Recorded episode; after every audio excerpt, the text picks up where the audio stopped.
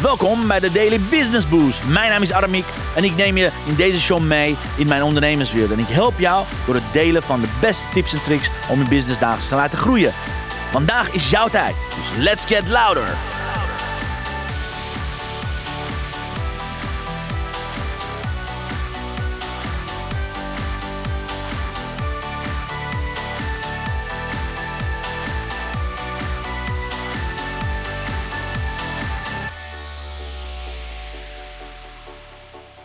Ja, lieve Atlas van, wat geweldig dat je er bent. Uh, we zijn uh, halfwege hoofdstuk 4 uh, beland. gisteren heb ik je een stukje het begin van hoofdstuk 4 verteld. En ik ga nu door met hoofdstuk 4, de pagina 77. En zoals ik zei, ik zal deze uitzending iets korter doen, zodat ik wat energie overhaal om het per dag aan je te geven. Maar weet je, het is zo waar genoegen om dit stukjes voor, aan je voor te lezen. En zoals je weet, ik lees er gewoon integraal. Dus als ik fouten maak of als ik zinsopbouw niet heel goed uitspreek of de bepaalde namen niet meteen goed heb, dan weet je dat.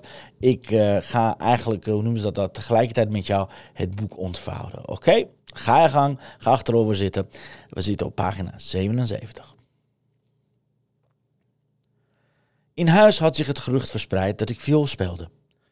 Ze willen je horen spelen, zei Evelien. En dat gaat aansta aanstaande zondag gebeuren. Ik trok een pruiliep, eerder uit angst dan uit ergernis. Het was één ding om voor Evelien, de huishoudster, te spelen, maar een totaal iets anders om dat voor de hele familie Lendowski te doen. In aanwezigheid van Marcel, die zo'n talent van de pianist was. Maak je niet druk, lieverd. Je mag deze gebruiken om te oefenen. Evelien gaf me de viool. Kom maar overdag hierheen, dan heeft iedereen het druk. Niet dat jij hoeft te oefenen, lieverd. Maar misschien voel je dan wel meer op je gemak en ken je veel stukken uit je hoofd. Um, misschien voel jij je dan meer op je gemak. Ken je veel stukken uit je hoofd? Ik knikte. Ach, dan moet er op zijn minst twee of drie uh, uitkiezen, adviseerde ze. Hoewel ik niet begrijp waarom dat moest. Dus ging ik dagen daarop naar Eveliens huisje, terwijl ze in het huis van het werk was. Ik zorgde dat alle deuren dicht waren voor het geval, voor het geval er luistervinkjes in de buurt waren. En speelde mijn favoriete stukken een keer door. Evelien had gelijk. Mijn handen waren strammer, mijn vingers niet meer zo snel als vroeger, misschien door wat ik onderweg had meegemaakt. Dan lang, na lang nadenken koos ik drie stukken uit. Het eerste omdat het heel indrukwekkend klonk, maar vrij simpel te spelen was. Het tweede omdat het een technisch moeilijk stuk was voor het geval iemand, iemand van een familie genoeg verstand had van viool om mijn vaardigheid te kunnen beoordelen. En het laatste omdat het misschien wel mijn meest favoriete stuk was en dat ik het heerlijk vond om te spelen. De uitvoering zou op een zondag plaatsvinden, voor de lunch. Zelfs het personeel was uitgenodigd om te komen luisteren. Ik weet zeker dat de Landowskis puur uit vriendelijkheid handelden en me het gevoel wilden geven dat ik bijzonder was. Maar toch had ik de indruk dat ik getest werd en dat vond ik maar niks. Maar wat hun maar wat hun redenen ook waren, ik wist dat ik er niet onderuit kon om voor hen te spelen. Ik vond het best eng, want ik had altijd al alleen thuis gespeeld. Want ik had altijd alleen thuis gespeeld. En wat de anderen, behalve papa, daarvan vonden, was niet belangrijk. Maar nu ging het om een beroemde beeldhouwer en zijn talentvolle, en zijn talentvolle gezin, waarvan sommige leden echt verstand hadden van muziek. Ik sliep de nacht daarvoor slecht, lachte woelen en wilde dat ik naar beneden kon gaan om eindeloos te oefenen in Evelins huisje. Totdat de viool een verlengstuk van mijn handen was. Want zo moest het, zei papa altijd. Die hele zondagochtend speelde ik tot mijn vingers er bijna afvielen. Totdat Evelien me kwam bezoeken en zei dat ik me moest gaan verkleden. In de keuken dan nam ze me nog even onder handen, zoals ze dat noemde. Ze maakte mijn haar nat, borstelde het haar naar achteren en ging met een nat doekje over mijn gezicht. Zo, klaar is Kees. Jij kunt beginnen. Ze glimlachte en trok me naar zich toe. Denk maar aan hoe trots ik op je ben, oké? Toen ze me losliet, stonden er tranen in haar ogen.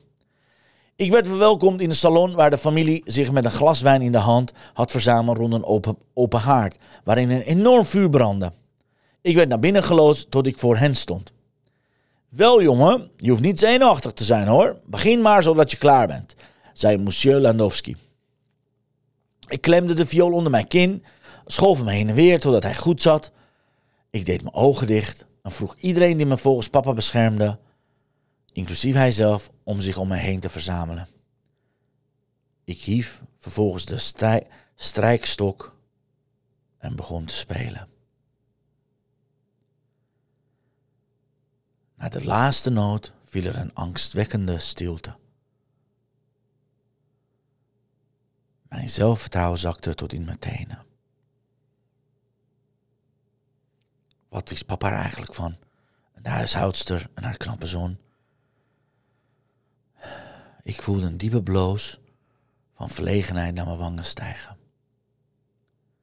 Het liefste was ik er vandoor gegaan om ergens een potje te huilen. Mijn gehoor moest moest me in mijn ellende even in de steek hebben gelaten. Want pas toen ik weer een beetje tot mezelf kwam, hoorde ik het applaus. Zelfs Marcel eh, was enthousiast en onder de indruk. Bravo, bravo jongeman, bravo, zei monsieur Landowski. Als je ons toch eens kon vertellen waar je zo hebt leren spelen. Of ga je dat nu doen? volgde hij met een bijna wanhopige blik. Je bent echt heel, heel goed. Zeker voor je leeftijd, zei Marcel. Die het voor elkaar kreeg om me in één zin te complimenteren en buigen te behandelen.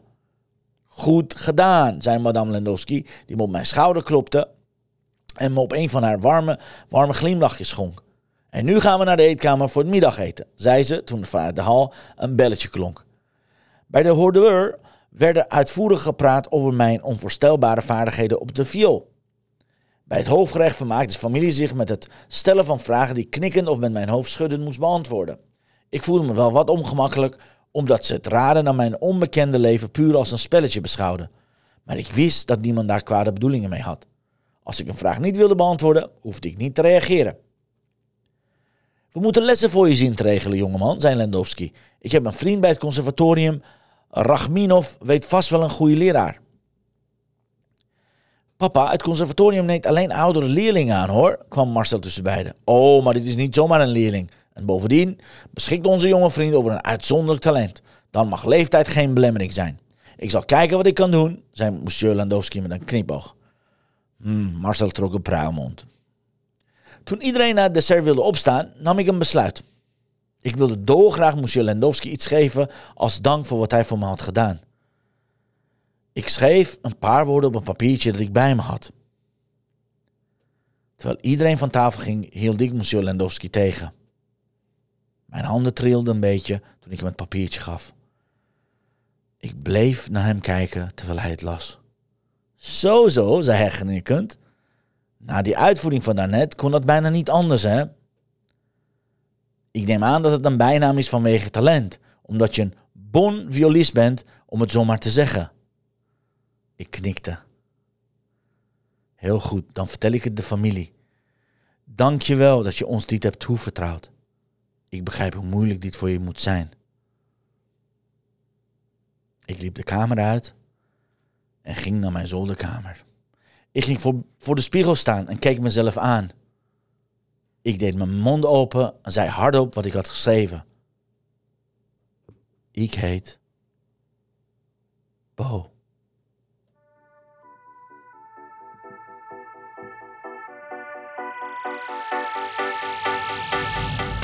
Dankjewel voor het luisteren naar mijn live show. Geweldig. Wil je een keertje nou live bij mijn live show aanwezig zijn? Dat kan.